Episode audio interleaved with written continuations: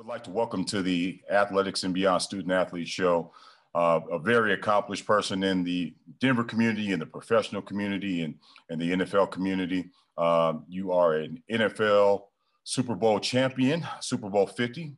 You, uh, you are a Notre Dame alum. You are a, and an author, which is something I really want to hear about as well. And you're also a, a radio personality for Altitude Sports Radio. Uh, welcome to the show, Ryan Harris. Thank you for joining us. Thanks for having me, Coach Reese. Happy to be here. Thank you. I appreciate it.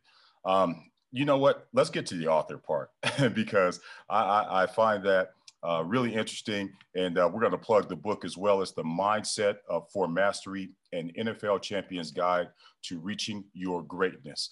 Um, I'm, I'm, making a very uh, ambitious statement, but it seems to me like you're uh, a person who's always had interest outside of football. Um, so um, that kind of would lead to the authoring of this book. You could tell me if I'm wrong or not. Well, you know, I, I wanted to author the book because, you know, when you win the Super Bowl, everything you believe about yourself comes true for other people. And I want people to have that moment in their life, right? Too often, you know, we allow failures or embarrassment to prevent us from living our wildest dreams. And one of the things I talk about when I speak is uh, uh, when I speak to companies and things like that and teams is you choose your mindset. I mean, I was told I was too small, too short, too old, too young, too injured. I had a coach tell me, Ryan, you get injured so much you have because you have soft bones. That's not a medical term. And in that way, people lie to us all the time. You know, and and so often we believe them, but choosing your mindset and doing it, I did it with the words I am, I can, I will. Hey, I am terrified the night before the Super Bowl that my greatest achievement is going to be my greatest failure but I am also prepared. I am ready. I am excited. I can put on my pads tomorrow. I can kick someone's tail and I will be a champion. And whether you believe it or not, when you say these things out loud, your mind believes it's real, right? I am going to crush this presentation. I can make sure to think about questions in advance that I can answer. I will rock this presentation and I will get a good grade or I will, you know, succeed for this company. So your mindset's the only differentiating factor in your success. That's uh that's interesting. It sounds like there's some um, there's some references to the four agreements. Um, oh, I just read that book, man. Okay, I love that tell book. me about it. How does that apply? Right, it, all, it, an agreement is only agreement if I agree to it, right? Right, and and and it, it your mindset is something that you choose, right? I mean, one of the things that uh, in the NFL, there are 1,600 players every season, but only 53 become champions. it's not because there's not other talent, right? It's because those 53 guys who won the Super Bowl, they are willing to go beyond their individual success. They are willing to recognize that the team success is the only way to win. And uh, for me, you know, I had teammates when I was in Houston who wanted to go out Thursday and Friday nights, and I was an outcast because I wouldn't, right? Now, that's not the way to win in the NFL for me, right? And so, do I want to be a part of a group or do I want to chase a championship? And one of the things with choosing your mindset is being okay being different. Listen, everything about Peyton Manning is different. The way he prepares, the way he says Omaha, right? And and yet when we when we go have to be different in our own lives, we start worrying a little bit, right? Like, oh no, like I, I want to fall in line. I want to be a part of the culture. Well, if that culture is about losing, then stop it, right? And that's very similar to to money, right? Hey, I'm gonna spend my money because like like my boy spent his money, or I'm gonna spend my money to let people know I'm rich. The wealthiest people you'll never know. The less you see, the more I have. So your mindset dictates your success. And if you say to yourself, I am going to be successful, I can find new things to do. I will be successful. And you can name those things. Then everything starts to come together. You're going to have to do the work, right? And that's why the words I can are so powerful. I used them after the Broncos released me the first time I was with them. You know, I said I can still be a great football player without being a Denver Bronco. I even I even said I can be a good husband without being a Denver Bronco, right? My whole identity was tied to being a Denver Bronco went to Houston for two years, then Kansas City for a year, came back and won the Super Bowl, and then went to the Steelers. So I'm so glad I chose my mindset because that's the only thing that you have to combat awkwardness, embarrassment, and failure. And you can do that in any part of your life. I'd be interested to talk to the coach that told you you were too small, but you know, whatever. Everybody yeah. has a reason. Everybody needs an excuse, right? Just just say right. I'm not good enough. I'd rather have you tell me I'm not good enough than know I'm big enough and then tell me I'm too small. It, it just it just seems like a, a poor excuse to me. And, and, and my whole thing is, you can tell me what you want about me. I know, and I'm not listening. You know, I mean that's the that's just a different way to go at it. You know, and and of course you have to listen and you have to learn new things but people's opinion of you are not facts. And when you choose your mindset, you can create the facts behind who you are.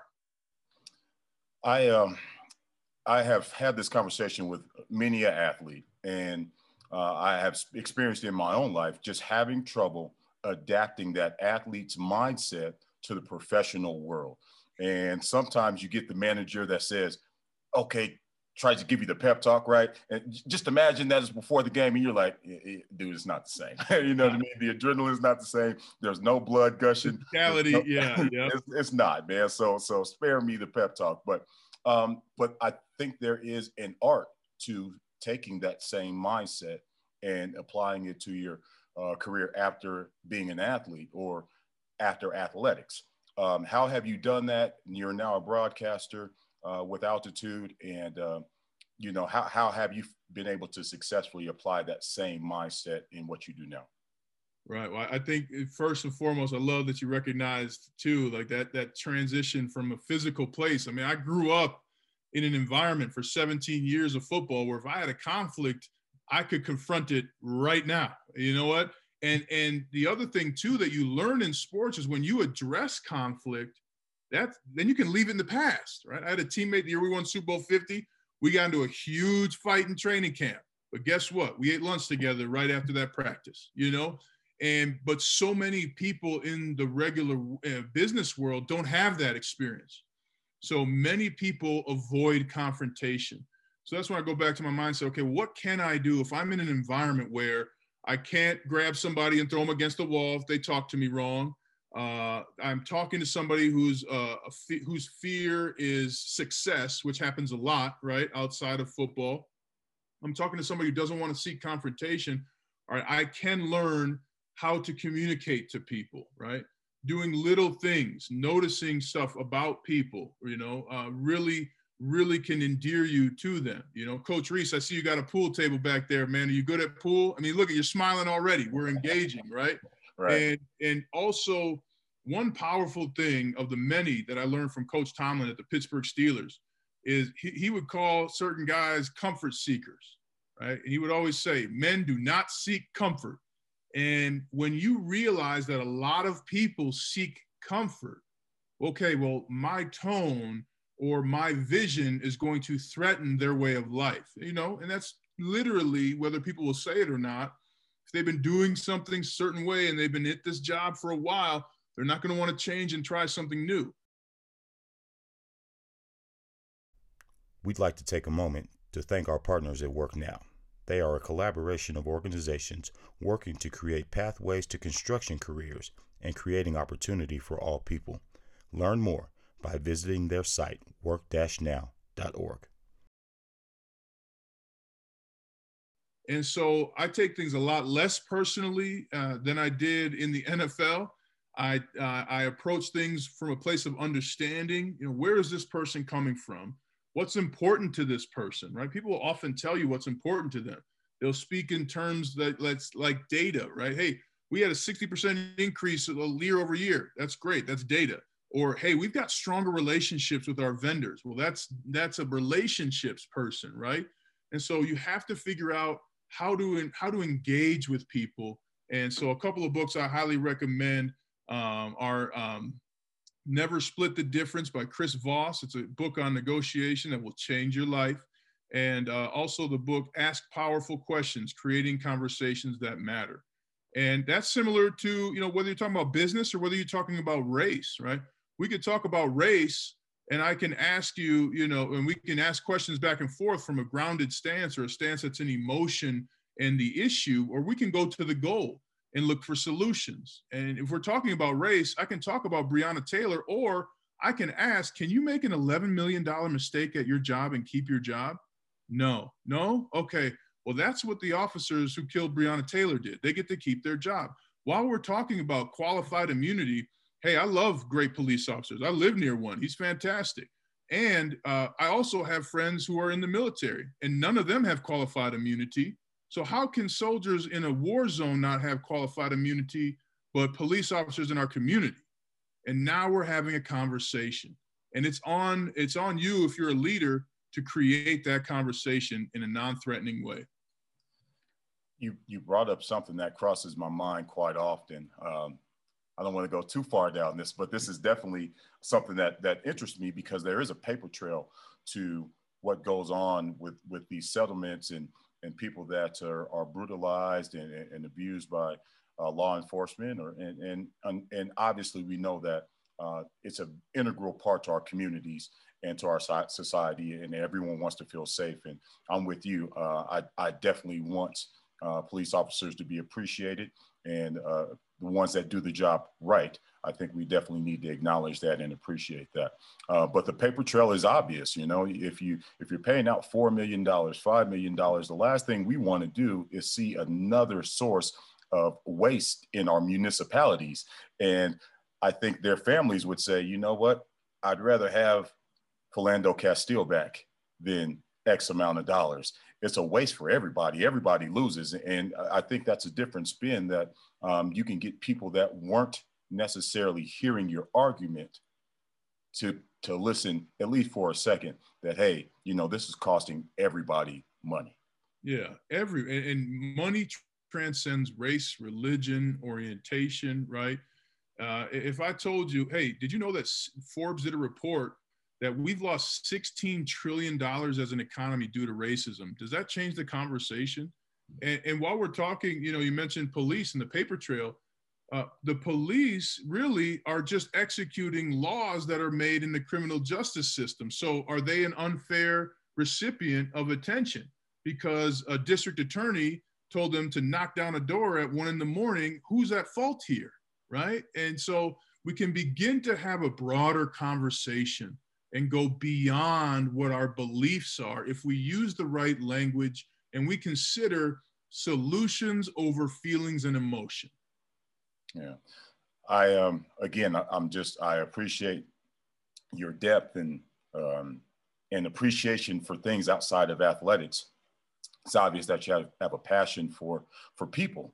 Um, you know, I I I, I want to make sure I don't get you in trouble, but I also want to get your take on um, when we hear um, like Laura Ingraham, hey, just just dribble for us, LeBron. You know, you, you you know what you get paid to do. You know why you made the money in the first place. Shut up and dribble. Or we hear uh, bias in the booth uh, by Dylan Gwinn. You know, and and he was criticizing athletes for being um, for being proactive in their communities. And and I'm one of the people that would say you don't have to. But when you do, you should. Or you when you can, you should. And right. the people with the most influence, unfortunately, in the in, in our community happen to be the athletes and the entertainers and they the one they're the ones right now that can move the meter i happen to think that we're two or three generations away from that and we may not see that in our lifetime but the people that can move the meter need to move it absolutely. And and we could be upset with the comments of "shut up and dribble," uh, which is a very natural reaction, right? It's un it's unrealistic to any person of color or any person in a minority category, right? There, there's no choice. You know, I have to change the expectations because when I go to the bank to negotiate a 1.2 million dollar deal for a for a property which I'm putting 70% equity in, I don't want to spend 20 minutes with the banker asking me how it was that I figured out how to invest in stocks. What? I'm here to spend money, right? I'm here to do a deal. I'm not here to waste time. But where we go beyond and where we really create connections is when someone says, shut up and dribble. Don't, I mean, go ahead and have an immediate reaction if you would like, but know that that's not the only reaction. What's her experience, right? That's my question. When people say something, I always think to myself, what's your experience? You know, I went through a transformational experience in high school. We went down to Nogales, Mexico, and Arizona, and we split time on the border. and it was an immigration trip just to learn about immigration, and it was through my high school. And I went down there as you know, they're taking our jobs. I want to figure out how and why, right? Well, when I got there, uh, I realized that multiple companies across our border pay coyotes, or as they call them, coyotes, to ferry people across the border. And at which point they have to work off their debt before they're released. So who's really doing this, right? What's the experience of a person who says shut up and dribble? 75% of Americans do not have an African American friend. And one of the things in sports that we forget is in sports, you can't, Peyton couldn't have an issue with me being Muslim because on third and 12, guess what? It doesn't matter. Sure. And when we get down to it, it doesn't matter. But did the person who said shut up and dribble, did she, was she on a team that was diverse? Did she experience laughing at a different culture's, you know, comedy and humor? I mean, these are things that you can ask yourself to create a deeper conversation because reactions don't create change, right?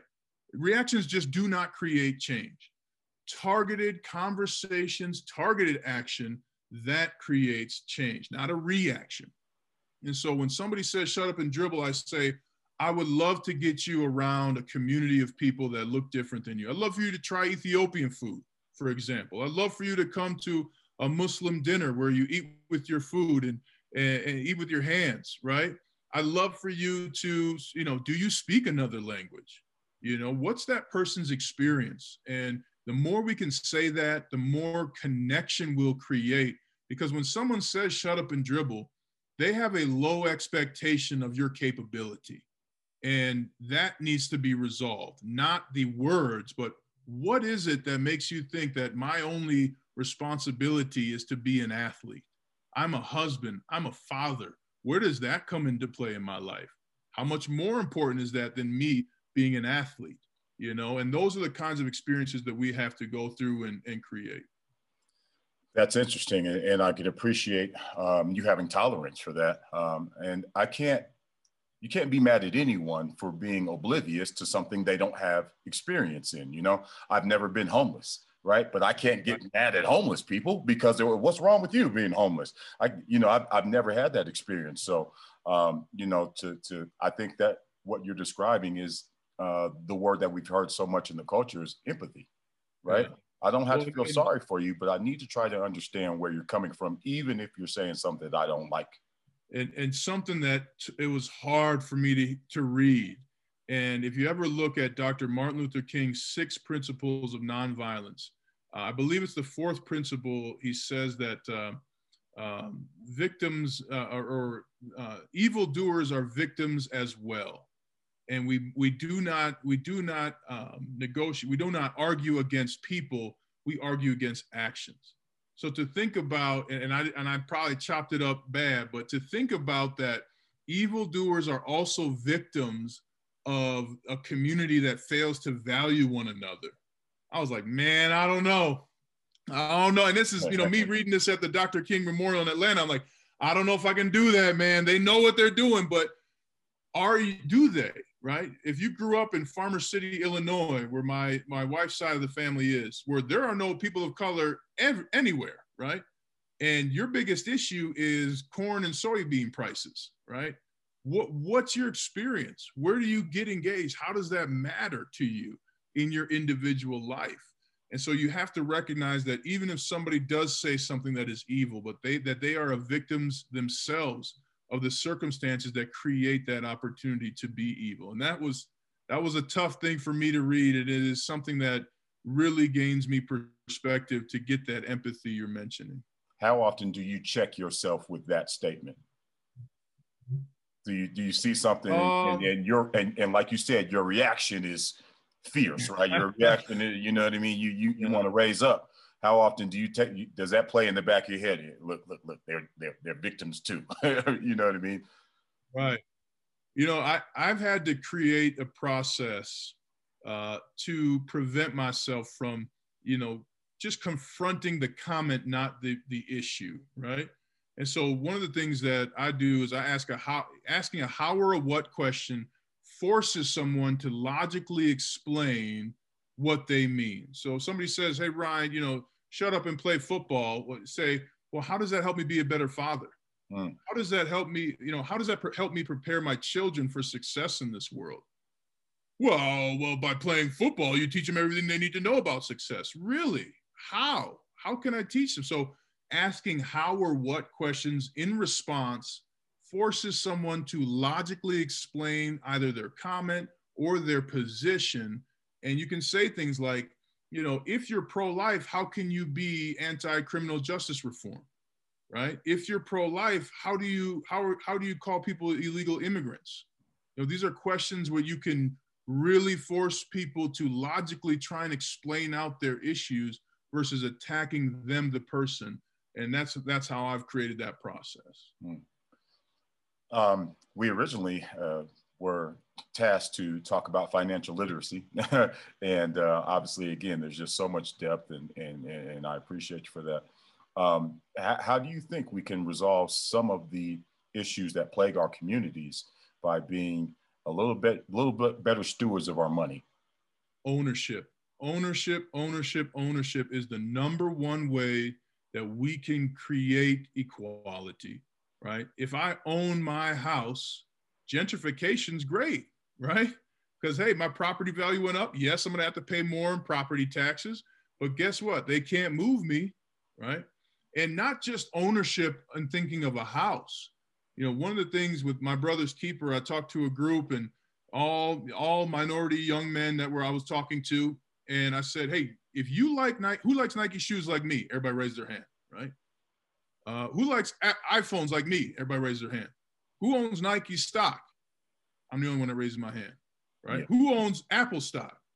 I'm the only one that raises my hand and I'll never and I talk about hey own what you buy if you got Nike shoes and an Apple phone on AT&T wireless and you're going to the AMC movie theater buy those stocks and the kid stood up quick and he just had tears flowing from his eyes he said you mean to tell me that I can own part of a company I said absolutely for the right price and then I start asking the fun questions you know when is Disney going to stop making money as parents we know never right. right when is the grocery store going to go out of business? Never. So, thinking about money differently through ownership creates activism, right? Creates success. I go to the bank and they call me Mr. Harris. That sets a different expectation for everyone that's around there. And that comes from ownership by owning what you buy. And I also talk about delay your purchases three months to three years. And I saw this in the NFL all the time my my teammate, my young teammate in the NFL, uh, he was a second year player and he was making five hundred eighty five thousand dollars, which is a lot of money. You know, okay, for five eighty five, yeah, for a year. Five eighty five is really probably three eighty, right? And then, oh, by the way, are you living somewhere? So there goes another forty thousand dollars, right, minimum. Now you're at three forty.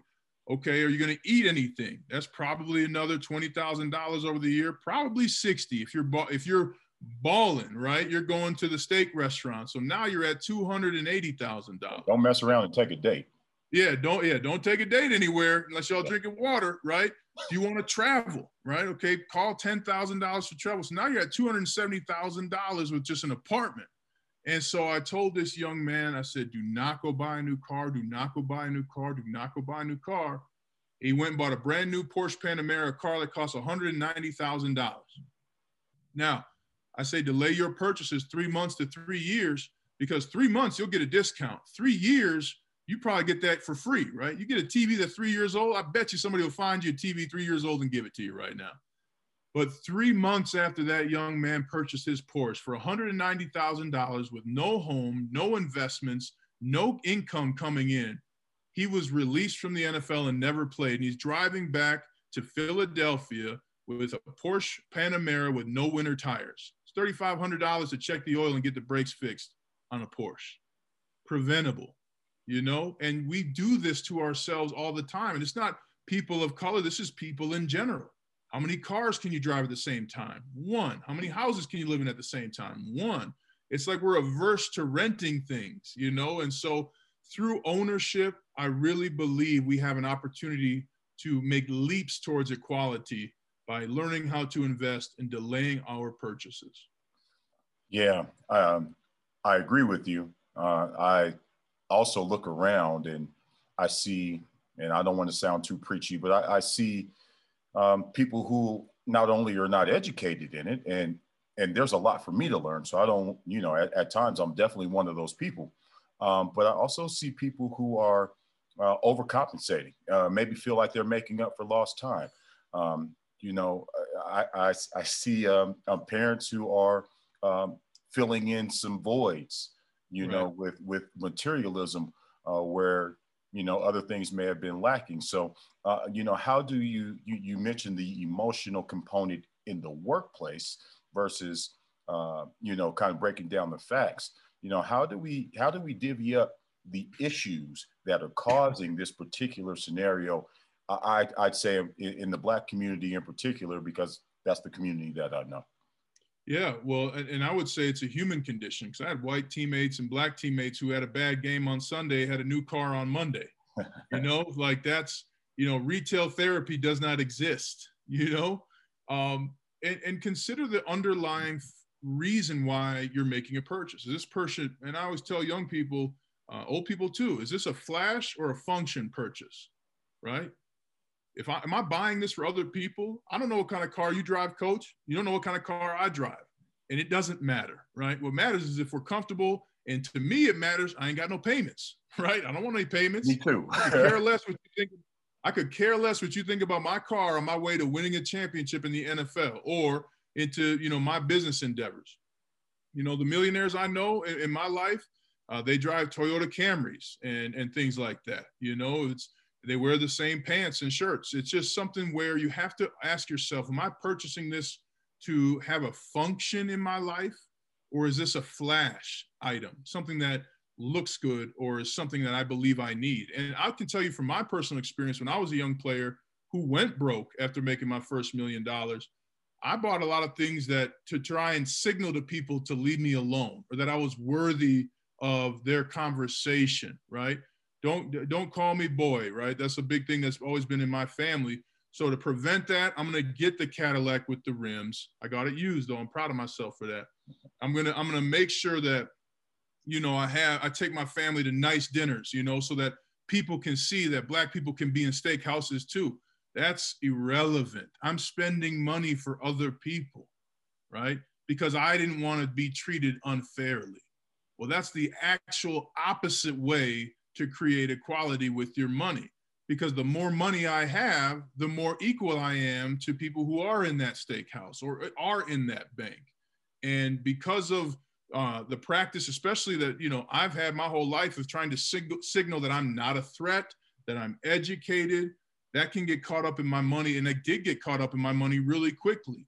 But I had to learn to create ways to absorb inequality as well as dictate my true value and not place it on the flashy things that I could buy? Um, I feel like if I was called Mr. Reese at the bank, I would go more often. You know, to get a pen, you know, hey, and I take the pens too. I go in there. Let me get some of those pens. I take five or six of them. Let's go, man. Um, and, and I know you're not a financial advisor, and and I I'm probably have to put a disclaimer on the end of this video. Um, but but you know, for some people, we look up, we we look at our financial situation as like standing at the base of the Sears Tower, and you just say, I don't know how to get from here, and I like to call it the dirty room syndrome. My room is so messy that I don't know what to pick up first, and so yeah. I don't pick up anything, and you know what are some things some small steps that people can can take right now with what they have to better their financial situation? I love this question. Um, uh, usa today did a, a study. You save $92000 by bringing uh, your lunch from home three times a week just by doing that. And one thing i say all the time just save $5 the next opportunity you have can you save $5. And that all of a sudden starts making, okay, I can save $5. Now, whether that's not going out to a movie or that's, you know, going to a movie and not getting the popcorn, right? It's all about breaking the behavior we think we need. You know, I grew my family, we grew up every every other Friday we went to Target, right?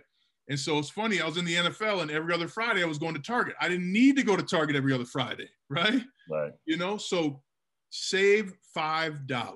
That's the first thing I tell people save $5. And then I also say just invest. If you purchase one share of one stock, it will change the way you look at money forever, period. And all of a sudden, you'll start learning other language like dividends and um, you know interest and compound interest. And then your money grows. So first, save five dollars because that will break one of your behavioral financial tendencies, right? And the other, buy one stock. I mean, there are stocks as uh, available as much as eight dollars, twenty-five dollars. You know, I tell people, and, and you're right. I'm not a money. I'm not a money financial advisor, but I am somebody who's lived with money, and I can. And I'm somebody who's benefited from investing. But spend thirty dollars and purchase a stock. Just purchase one and watch the stock price. Right. Learn the ticker symbol. Um, and also, one thing that I didn't know, you can actually pay off your debt early. You know, if you have a home mortgage and you double your principal payment, Suze Orman talks about it all the time, you cut your mortgage years in half. I literally did not know I could pay off my I could pay off debt it early, right? Until I bought my first home. And, and my financial advisor was like, we got to work on paying off that that house. I'm like, what do you mean? I have 30 years to do. He's like, no, you can pay it off before that. I'm like, really? that was my our conversation. So, you know, save $5, purchase a share of stock, and then start to try and pay down your debt. That brings cash immediately back into you, and you're on a longer timeline than you believe. I mean, Coach Reese, you and I know five years goes fast, 10 years goes even faster, right? And all of a sudden, you start saving $5 here and there, buying a share of stock here and there, and paying down your debt. Well, five years later, you're going to be sitting pretty. And 10 years later, you could, you're going to be financially independent, meaning you can negotiate a new salary you can go after a passion project because you have savings in your bank account. And all these ways help us live a richer, fuller life. I, I can imagine, you know, being in NFL locker rooms for as long as you were and just looking at some of the mistakes and and honestly being fortunate enough to to get a few contracts right and seeing yeah. guys come and go and uh, you know you had some time to learn those lessons and you had some opportunities to fall and get back up. So what you know people that are watching this might say oh man you, you had opportunities and second opportunities and you figured it out. Uh, why do you care about what i'm doing? What what what is your what is your reasoning behind any of this? Any behind just just just stand behind just sit behind the microphone and do what you do. Why do you even care about what we're doing because I'm a part of the community. I'm a part of us. And the more we see each other as teammates, the more success we will all have. You know, me helping uh, anybody learn how to invest and manage their money, that creates a better parent. There are studies after studies that talk about how financial stress is the number one reason for div- divorce. I had a teammate commit suicide because of financial uh, uh, debts that he owed. I mean, I've seen the catastrophic results when we fail to talk to each other about how to prepare for life. Oh, by the way, uh, a wealthier community means a safer community. And if we want to have safe communities that look like us, that look like us, everybody, that means we all have to be more financially literate, right? And we need to not know. I mean, I say I know more about FOIL, right? The algebraic formula, first, outside, inside, last. I knew more about that than I did interest rates in high school. That's a problem, right? Because I've never used that since then. And we use interest rates and finance on money all the time. So my response to somebody say, why do you care? Because I believe in your ability to succeed. And I believe in your ability to make a difference in your life with those you love and in our shared community. And the best way to do that is through financial literacy and managing your money because I will not do it for you and no one else will. And if you don't care about your money most, no one else will. I think that's a perfect note to end on. That's a, you know, I could do this all day for sure, but I, I appreciate you taking out the time and, and, sharing the wisdom. I wrote those few books down. I'm definitely going to go check those out. And um, yeah, I, I just thank you. I, I, appreciate you spending the time. Thank you for everything you do with athletics and beyond. I, I love the organization. And uh, thanks for all your work, Coach Reese, day in and day out in our community. You change lives every day. And in that way, we are changing the world. So thank you so much for having me. And we're just getting started. Just getting started. We ain't done winning yet. Yes, sir. Absolutely.